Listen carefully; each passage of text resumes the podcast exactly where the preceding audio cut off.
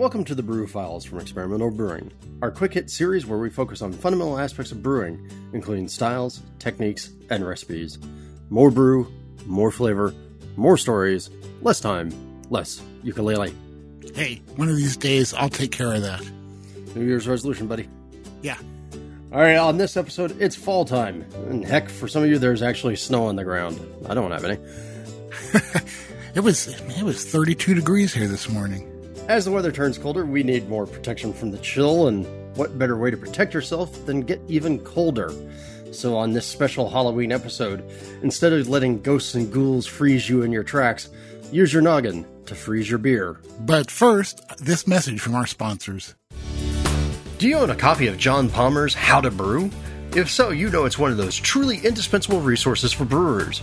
Well, it's time to replace that old dog eared copy because our friends at Brewers Publications have just published the fourth edition of How to Brew, and it's a totally new book. The new How to Brew clocks in at 600 pages, and every chapter has been updated and expanded, and there are five totally new chapters to boot. So grab your copy at your preferred beer book vendor or buy it from the Brewers Association store if you want to get the book and support craft breweries at the same time.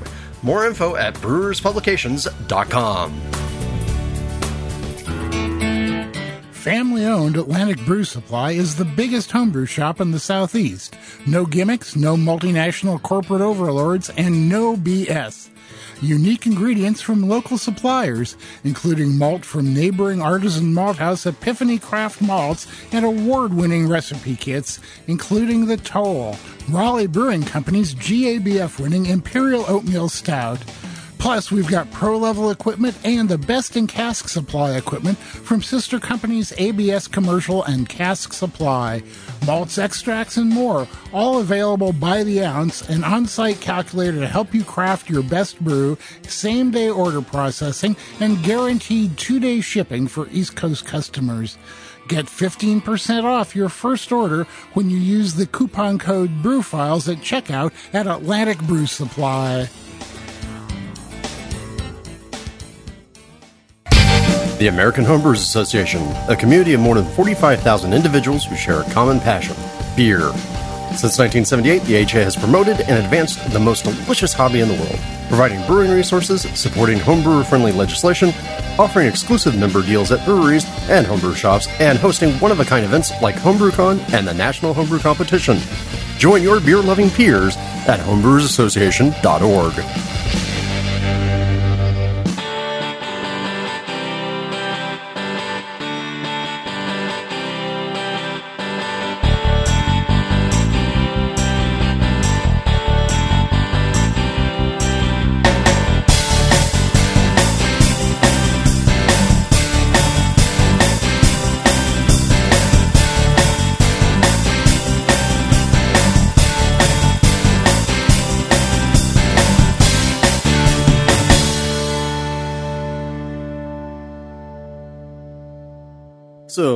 Thank you for listening to those messages from our sponsors. Remember, whenever you interact with them, please tell them that you heard about them here on the Brew Files so they know that their dollars are well spent and we can keep doing this show for you. If you hadn't figured out from the, well, either the title of this episode or that little glib intro of mine, this episode is going to be all about ice beer. Ice beer being, you know, sort of a concentrated version of beers of sort of traditionally associated with Germany, but icing in recent years has actually spread in terms of its influence and reach. And so we're actually going to talk about, you know, not only some traditional type of ice beer uh, methodologies, but also how you can do this at home, assuming you live someplace where it's legal. That's right. Uh, we need to say this right now to cover our butts. If distillation isn't legal where you live, do not do this. We do not endorse it. We don't want you to do it. So just keep that in mind. The show provided solely for our listeners in New Zealand and for informational purposes elsewhere in the world. That's right. Anything beery has to have a legend behind it. It comes from the Reichelbrau Brewery in Kulmbach. And the story, there are multiple shades of the story, of course, which is one way that you can tell that this story has its feet firmly planted in legend. But the story basically goes that a young uh, brewery worker uh, was moving casks of Doppelbock around. You know, so the nice, rich, strong double uh, double bock, and who knows, got tired at the end of a shift or missed a barrel or something, and left a barrel outside on a cold, dark German winter evening. only to return in the morning to find that the barrel itself was almost completely frozen. And of course, the workers were beside themselves because, oh no, we've ruined this this batch of beer, this barrel. And so they went to investigate because industrious people trying to save their butts and cracked open the cask, knocked away the ice, and found in the middle of the keg this pool of rich, dense, syrupy liquid that they dippered out and put into their cups to drink and discovered, oh my, this, this is elixir. really, that is right up there with, you know, a bedtime story. I, I think all it's really missing is, you know, kind of an angel and a devil on that young brewer's shoulders telling him about whether or not he should leave the barrel out overnight. And it would become like a 1940s, 1950s cartoon morality tale, only sort of skewed because the end results actually ended up being pretty good. What's undoubtedly true is that this process has happened multiple times and been discovered multiple times and forgotten about multiple times uh, over the years. The Bavarians are the ones who kind of went and made it into a tradition so that now in Kulmbach there is this ice bock tradition. And look, here's the reason why I say this. It gets really cold in a lot of parts in this world. And cold weather and watery things freeze. And boozy things freeze less. It's not exactly rocket science. It's kind of the sort of thing that somebody will discover accidentally, like, hey, how come my rotten milk turned into cheese? Now, I've known a, a, ton of people who have done this sort of truly accidentally and not in like that uh, wink, wink, nudge, nudge sort of accident way. All by doing the very, very simple and very, very stupid and very, very plausible thing of leaving your thermostat probe, you know, that little override thermostat, outside your chest freezer refrigerator so that your thermostat thinks that the warm air of whatever room you're in, even your garage, is the actual temperature of your freezer. And so it keeps the freezer on, keeps driving the temperature down and down and down. And of course, overnight, that means stuff freezes. Oops. Yeah. Oops. I've never done that. You know, that may be the one mistake I've never made. I've made it. Uh, at least between the two of us, one of us has made it. Yeah, right. I, I came back the last, actually, the last batch of Falcon's Claws that I did. I had it in, fortunately, in a mini fridge, so not a chest freezer, so it wasn't as bad. But I had it in that mini fridge, and the probe got knocked out one night, and I came back the next morning to find that the mini fridge had built up this block of ice that had half encased the ten gallon corny keg. wow. Yeah, I like I had to rock it out of there, like and tear and push and pull and break out a hair dryer in order to free my keg from this block of ice. So good job, drunkie. Yeah, well, hey, sometimes it happens. That's right.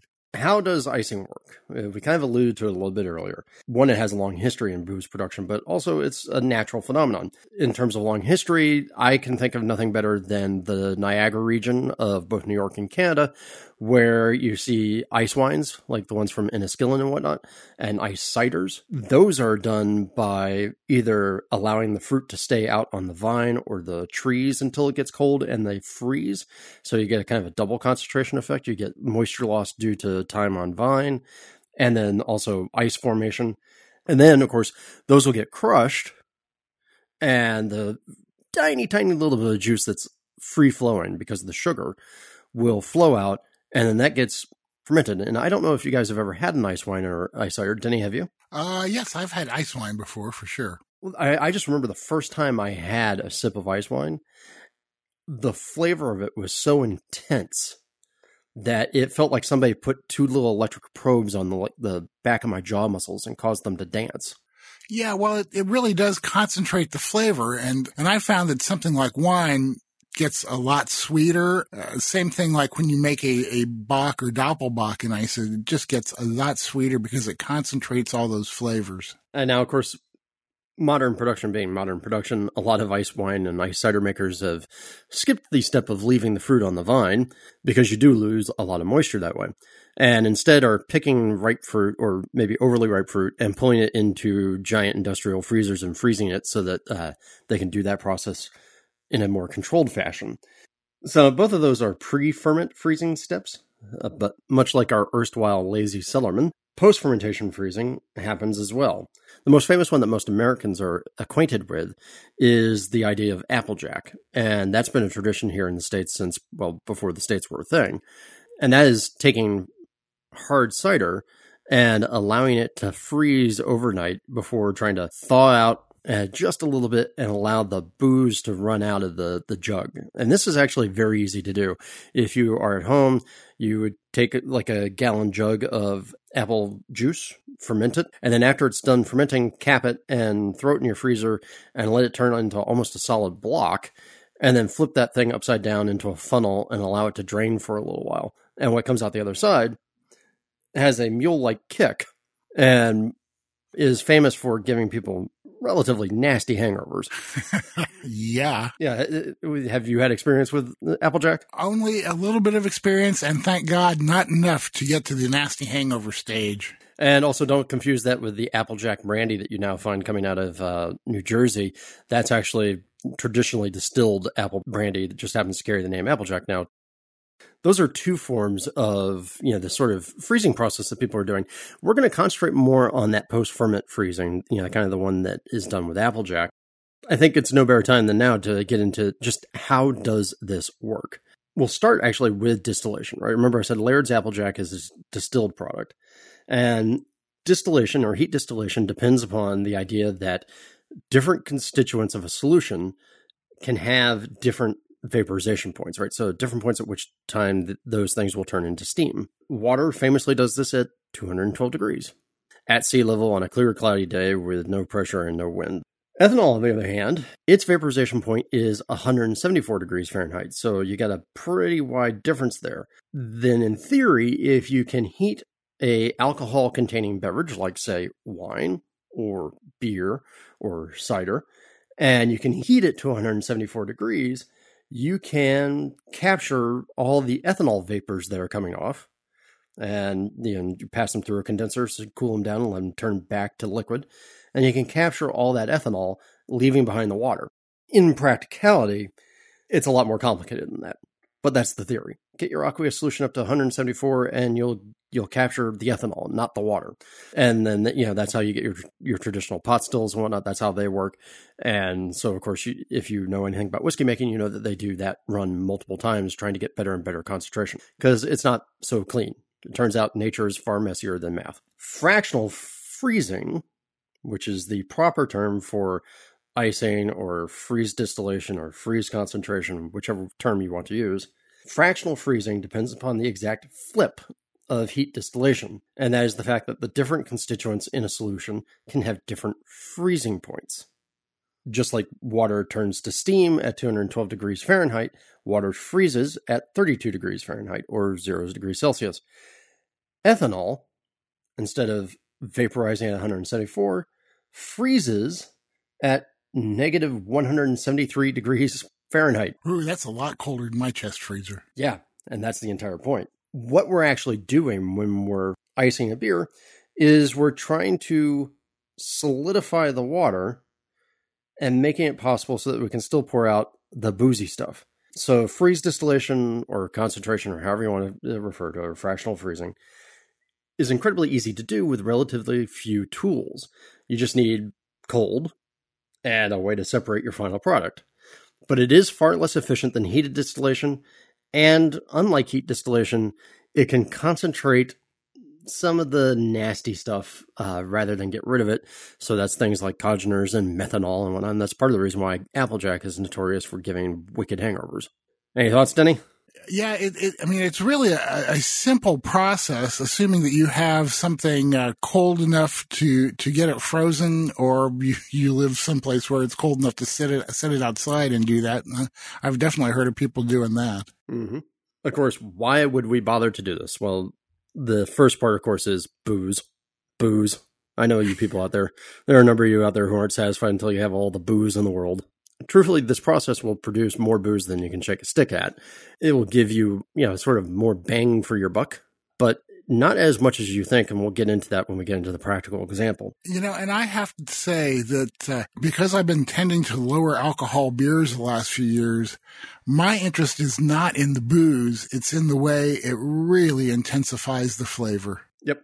And so getting into that, let's start with hops since, you know, a number of you guys are all about hops aroma characters, in my experience, they go away. You lose a lot of the aroma. if you remember a couple years ago, it felt like there was every three or four months there was another brewery releasing another thing that they called the world's strongest beer. I mean, it started obviously with the race between Dogfish Head and Sam Adams between Utopias and Worldwide Stout. You had Brewdog, you had Brewmeister, and you had a, a couple of German breweries jumping into this gang. All of them trying to see who could produce the the world's strongest beer. And like Brewdog had their end of history that came in at 55% ABV. Oh, God. Oh, even better. It was wrapped in the body of a dead squirrel. I remember that now for sure. Yeah, the, the beer bottle mouth came out of the, the squirrel's mouth. Such a lovely thing. And then, of course, there's the, the current champion, supposedly, which is Brewmeister's uh, Snake Venom, which comes in at 67.5% ABV. And part of the reason why I say supposed is that there's some lab tests out there that uh, call some of these numbers for some of these big beers into question. Go figure. Yeah, right. And now the thing is, several of these were sort of amped up IPAs that had been freeze, freeze distilled multiple times. And while the bitterness was there, they actually used a lot of dry hopping in order to kind of give the beers some of that hop aroma character that, that you'd expect out of something calling itself an IPA. Hops, bitterness concentrates, but the aroma and flavor goes bye bye. Malt, and I think this is the big one. I think this is the one that everybody expects because this is where icing's usually used. Malt gets amped up.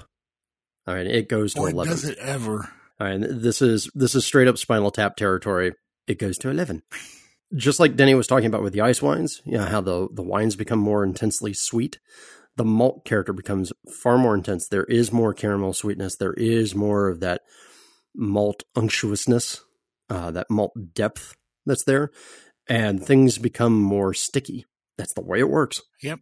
Uh, Denny, do you have any any thoughts on like any other changes to the malt character? I mean, other than just intensity. I mean, do we do roasts come through more? Do toasts come through? Do You know, I don't have enough experience to really speak to that. The two times I've tried it before I knew it was illegal, I started with a bock, so it had a really, really heavy uh, Munich malt character, and it it definitely intensified that. Uh, I would say that the sweetness was the the main component of the flavor that got intensified, but uh, of course the maltiness did too, to a certain degree. well, and I think the trick to a good ice bock is that yeah, you get an amped up malt character, you get some amped up sweetness, but it doesn't become cloying.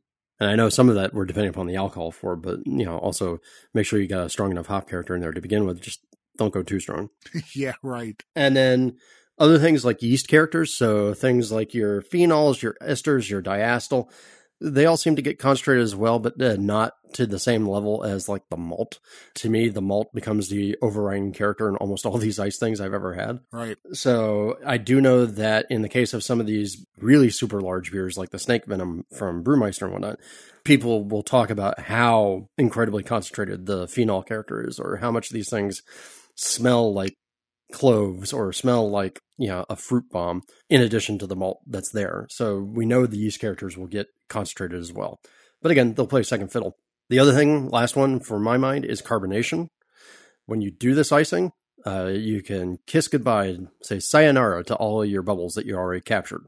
So if you want to have ice bock or ice beer that has a brisk carbonation you're going to have to carbonate the thing again if you already carbonated it I, I can't imagine icing an already carbonated beer, but I, I suppose you certainly can. well and people have certainly done it by accident Oh, well, that's true. Yeah. Uh, any other thoughts about uh, what happens with the concentration process or why we'd want to do that? Yeah, you know, again, for me, it's it's all about the flavor. I, I really enjoy the flavor change that the beer goes through. Uh, I, I enjoy the intensity of flavor that you end up with. I was going to say, I think the last commercial example of an ice bock that I had was, I mean, actually, it was an atypical one. It was the uh, Aventinus Weizenbock that they did iced. You know, I think I think I remember trying that. Yeah, and if you think of Aventinus's Weissbach, uh, yeah, it's a, a dark a dark Weissbach that they have. It's, I mean, it's banana bread, chewy, sweet, banana spicy thing. It's an absolutely wonderful beer.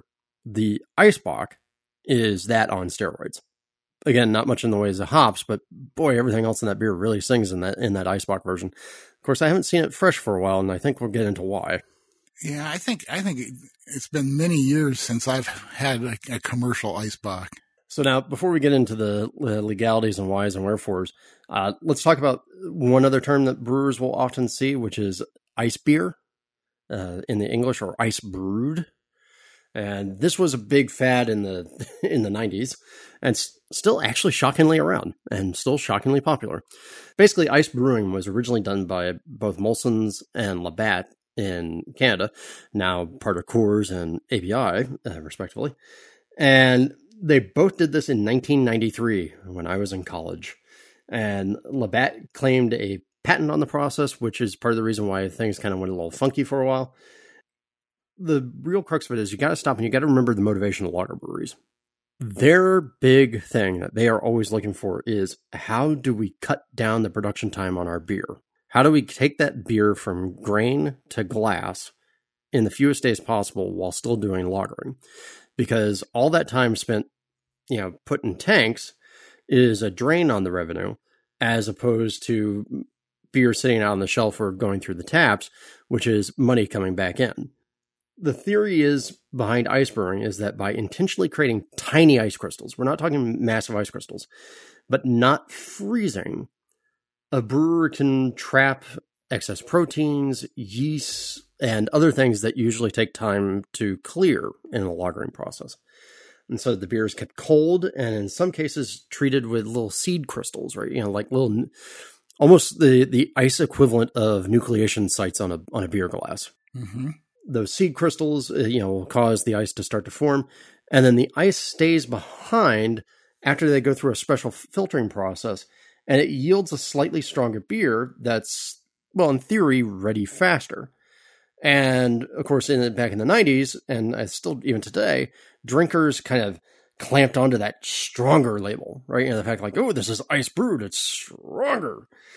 1993, 1994 really became the time of uh, what I think of as the ice wars because suddenly everybody had an ice beer. You had Bud Ice, you had Ice House, you had I mean it was like everywhere you turned there was another ice. Uh, to this day, one of uh, one of Anheuser Busch's most popular selling beers in term that isn't Bud or Bud Light is Natural Light Ice.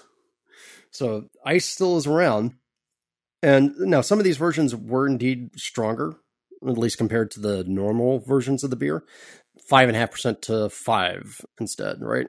But in almost all the cases, both the Canada, uh, Canadian government and the U.S. government looked at this and said, "We're wary of this because it's a beer strengthening technique."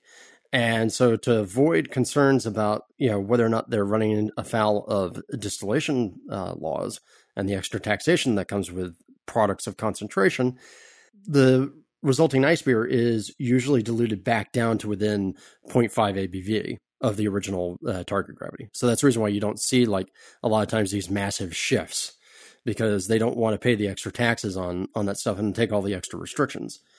There you go, ice brewing. It's a trick actually to speed up brewing and is make something slightly stronger and something a little more edgy and macho and manly. Did you ever have any ice beer experiences?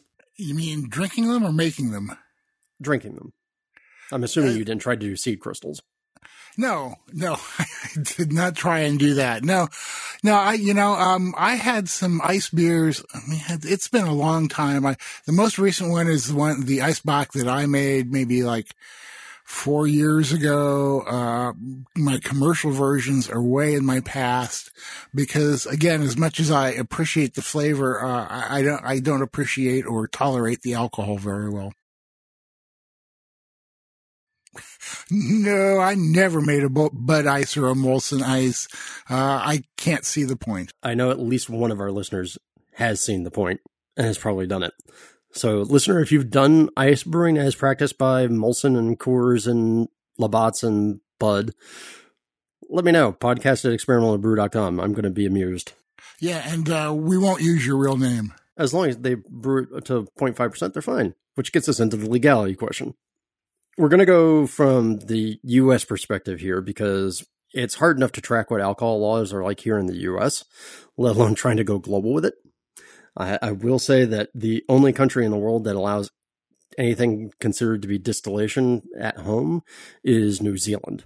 So, all of our Kiwi listeners out there, congratulations. You don't have to listen to me now. From a US perspective, there's been a lot of back and forth on this. And so, let's get into the, the first things first. Most governments frown on any process of concentration. Nominally, it's a health and safety concern since there are worries about the concentration of uh, methanol and congeners and also just, you know, sort of more booze being available to everybody and the health impacts of that. But the worries about cheap, strong drink, you know, are there to cause too many uh, drunk drivers and accidents and health problems. And also, there's a lot of worry about people trying to skirt taxes and higher taxes on things that are considered spirits. So the long and short of it is uh, multiple people in the homebrew community have gone back and forth with the TTB about this, and they've gotten sort of different answers at different times, which is not surprising. And it appears that the the current point of view, and this does not include any legal arguments about gold bordered and fringed flags and sovereign citizens, uh, that yes, icing is considered against the federal tax code, and it is considered to be a form of distillation, because the upshot is, is that they don't care about the process; they care about the end result. It's not important that you're not using heat; it's that you're actually ending up with more booze in the product. Years ago, when I researched this, I came to the conclusion that uh, freeze concentration, which is kind of what you're doing with ice beer, was legal, although distillation wasn't. But apparently, since then, there's been a, a little bit uh, of clarity on that, and uh, what I used to think is wrong. So again, it's about the end result, not necessarily the process. Now, having said all that, it is highly unlikely that the TTB tax goons are are going to descend upon you, uh, since there's a ton of other things they're doing. All right, now that's enough talking about you know history and various forms. Let's get down to brass tacks and talk about how you actually do this if you're someplace that you can legally do this. There are a couple different ways, but I will start with the big one. Because things get concentrated, particularly that malt sweetness, the first thing that you must do is ferment your beer dry. Do not take a sickly sweet beer and go and make an ice beer out of it. No, I mean, yeah, and even if you're starting with a sweet beer like a Bock or a Doppelbock, you don't want to overdo it. You want to, you want a, a little bit of the B word in there. Now, so this means you take all the usual steps for fermenting a big beer. So, a big yeast starter or yeast cake, uh, but also be careful about your fermentation temperatures because you don't want to generate a lot of fusels because those fusels and remember all those yeast characters, including the fusels, will get concentrated. You know, when you're doing this freezing process, they'll become more intense. Low and slow is the tempo. Now, once you're done fermenting, it's time to get that sucker cold. And of course, you need to have it in a vessel that will take the cold. So you got a few choices. Uh, the most popular of which that I can think of off the top of my head, and then you tell me if you got anything else. You got the bucket, and you got the keg. And if you try and freeze beer in a glass carboy, let me know before you do it so I can go slap the stupid out of your head. Yeah, that's right. Because carboys are dangerous enough without putting expanding liquid in them. And I find that the bucket is way easier to deal with than the keg, but you know, either one would work. See, and I have the uh, I have the opposite view, so this is good. What I what I try and do is okay, assuming that you're not being stupid, is I cold crash and I settle my beer because I want to get as much crud out of that liquid as I can. Then I transfer it into a second keg. Right. And then I turn my my freezer because I don't live someplace where it gets cold enough. I turn my freezer down to 30 degrees and I wait. And I usually start checking on the keg at about four hours into the process. And I give it a little shake. You know, just rock it back and forth. Nothing too frantic, just and what I want to hear and feel from the keg is the beer inside becoming kind of thick and sludgy and slushy shush. I want to mm-hmm. uh, I want to feel those ice shards kind of rocking against the the edges of the keg. And I'll push it to the point where I feel like it's just getting to that tipping point of going from slushy slush to solid block of ice. After all, I'm not trying to really go super hardcore on concentration, right? I'm not trying to squeeze every last bit of ethanol into the right into the yeah. water. So I'll then pull the keg from the cold. I'll put a bunch of CO2 on it, and I'll push the beer out the other side into a brand new, very clean keg that's been purged. Remember, purging's your friend. If all's gone right by the time that the last liquid is out, I've pushed somewhere around three or so gallons, or maybe a little bit more, of just pure gold into the serving keg. And all that's left to do for me there is to carb it up and get ready to enjoy it. Now, if you're using a bucket, and Denny, I'll let you talk about doing a bucket because you've done it more than I have. Yeah, you know, and, and sure, the keg does make a lot of sense, uh, but not having much sense, I use a bucket. Um, I like the bucket because number one, I can open it up and see what's going on. Uh, I, you said you do yours at 30. I, mm-hmm. Yep. 30F. Uh, my, I've used 29. well, the big key is just get down below 32. yeah, yeah, exactly. I, I, don't think the exact temperature matters, especially when it's only a degree. And I don't know of a temperature controller that will uh, hold it within a degree anyway. So I like using the bucket because number one, I can open it up and see what's going on. And number two, to uh, get that slush out that Drew was talking about, I just use a sanitized strainer and scoop it out use a keg, use a bucket, use a chest freezer, or if you're in some place where Mother Nature has granted you giant banks of snow and actual cold weather, then you can always uh, set your bucket or your keg outside and check on it. It's you know, it may or may not take longer. It all depends upon what your your your outdoor temperatures are. Don't forget that you can also use a quick tip that came to us a few episodes back on the main show from uh, Nelson Kroll, who said that he doesn't like to commit to doing a full icing run.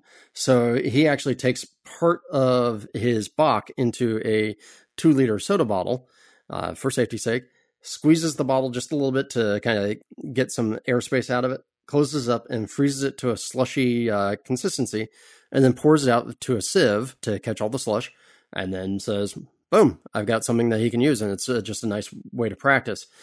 Here's the other part about it is that I don't know, Denny. Have have you ever unfrozen the slush? No, I haven't.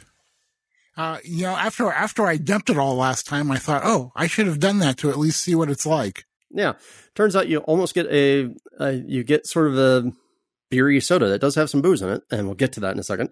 Uh, it, but it tastes like a very very weak beer, but some people actually enjoy it, so uh, not too bad. And maybe maybe you should give it a try just to see uh, what it does for your low alcohol needs. yeah, well, I don't know, man. I'm afraid it would also be low flavor. I, I was actually surprised the last time I did it. I guess I would be surprised. So now, any other tips about how to actually do it? I mean, like we said, guys, the process is pretty brain dead. Uh, like you mentioned when you were talking about doing it accidentally, I wouldn't be surprised if most homebrewers have accidentally frozen the beer uh, by sticking it in the back of their fridge, by putting it in the freezer to cool and then forgetting it was there for too long. It's like, it's like so easy that you can do it by mistake. Yeah, so easy, even a baby could accidentally ice a beer. It's so easy that even I can do it. So now, of course, we can't leave you without leaving you without a practical example. So we're gonna we're gonna start with something a little non-traditional that's still kind of halfway traditional, because I'm me and Denny's Denny. And so we're going to start with uh, a beer that I'm calling Elsa's Helles Eisbock for all the parents out there who've had to watch Frozen too many times. And the initial yield before you do any of the icing, it would be about five and a half gallons at 1080, 29 IBUs, and a color of about 10 SRM. Now, remember that color is also probably going to get concentrated as well because you're removing uh, water. Malt bills, fairly straightforward 14 pounds of Pilsner, nice German Pils here, two pounds of Munich, and a half a pound of CaraAroma. And that just gives a little extra oomph because we're going to need it here in a second. I do a very simple mash, a single infusion, 150 degrees for 60 minutes, and then uh, boil it for 90 minutes. And at 60 minutes, add three quarters of an ounce of Magnum at about 12% alpha acid. Uh, and then I ferment with arguably one of my favorite lager yeasts out there, which is the uh, White Labs 833 German Bock strain, aka Ayinger. Even if you don't ice the beer, this is a really wonderful beer to drink. Uh, I really like that Ayinger character in these things. Well, you know, and I think that that's a real key there. You don't want to make a crap beer and then try and uh, ice it because it's going to just concentrate any off flavors you have. So you want to make a delicious beer to start with. Now, nominally, this falls into that 7.8 or so alcohol range, which puts it in the Doppelbock area. Uh, but of course, with sort of more of a Helles slash Maibock uh, presentation. What can I say? I, for whatever reason, I don't know why. I've always preferred uh, Helles or Maibock uh, in comparison to a, a, traditional bock. just personal taste. You ferment this, you get this bad boy down. Remember, slow and low. You got time on this. Let's say that we get five gallons or 18.9 liters or 640 ounces of beer into the keg. And warning people, I'm going to do some math here on the radio. uh oh. So you got that uh, 640 ounces of beer in the keg at 7.8% ABV. It means we have approximately 50 ounces or 1.5 liters of uh, ethanol in the keg. If we reduce that keg via this freeze concentration methodology to three gallons or 384 ounces or 11.4 liters, in a perfect world, we'd have those 50 ounces of ethanol come along with our beer, yielding three gallons at 13%. Basically, all we're doing there is just taking that total ethanol amount and dividing it by the new unfrozen volume, and that's your percentage in a perfect world. Yep, yep. But now the problem is, of course, uh, we are not in a perfect world. Math does not always reflect perfect reality. And what will end up happening is some of your ethanol and other constituents will get entrained in ice as the ice is freezing. So your beer will usually be somewhat below that target of maximum extraction. And I find, I think usually the math that, that I see works out to be somewhere around 85%. So you get about 85% efficiency the reason why I talked about uh, leaving the slush and letting it melt back into a beer is that you'll end up with about one to two percent alcohol in the slush. Um, that's part of the reason why to give that a try.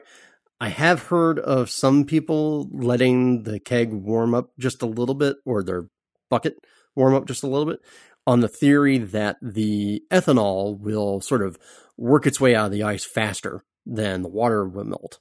I don't know for certain if that actually will do a thing there you guys go. If you're someplace where this is legal, or if you're someplace where you accidentally leave your chest freezer on overnight, that is a good way to handle this uh, this technique. I like this beer, like I said, because I tend to prefer those Maibock. I I like the the malt flavor better from these than I do from a traditional bock.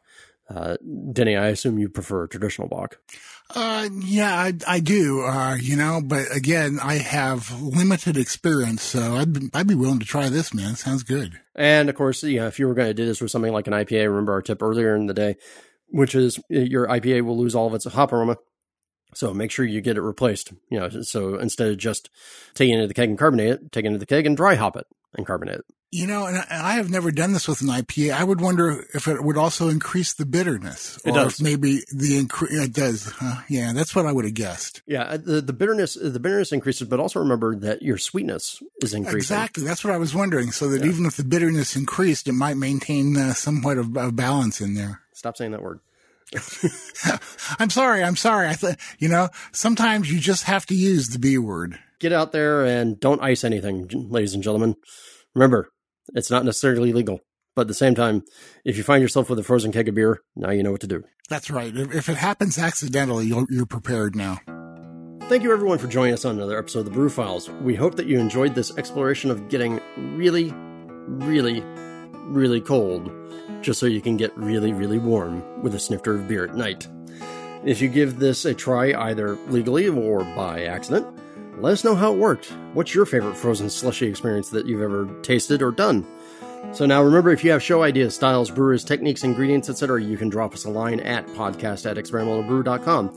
You can reach us at Denny or Drew at experimentalbrew.com. You can find us on Twitter, on Instagram, on Facebook, Reddit, and just about every homebrewing forum known out there. Don't forget you can support the podcast by leaving us a review in Apple Podcasts. Click the Amazon, AHA, or BYO links on the website, and by going to Patreon and pledging a buck or two or more to our charitable cause, which for this part of the year is it is Nowzad, an organization in Afghanistan helping soldiers who rescue animals and bring them home. There you go. So until next time, remember to always brew wacky. Or brew experimentally. And the brew is out there.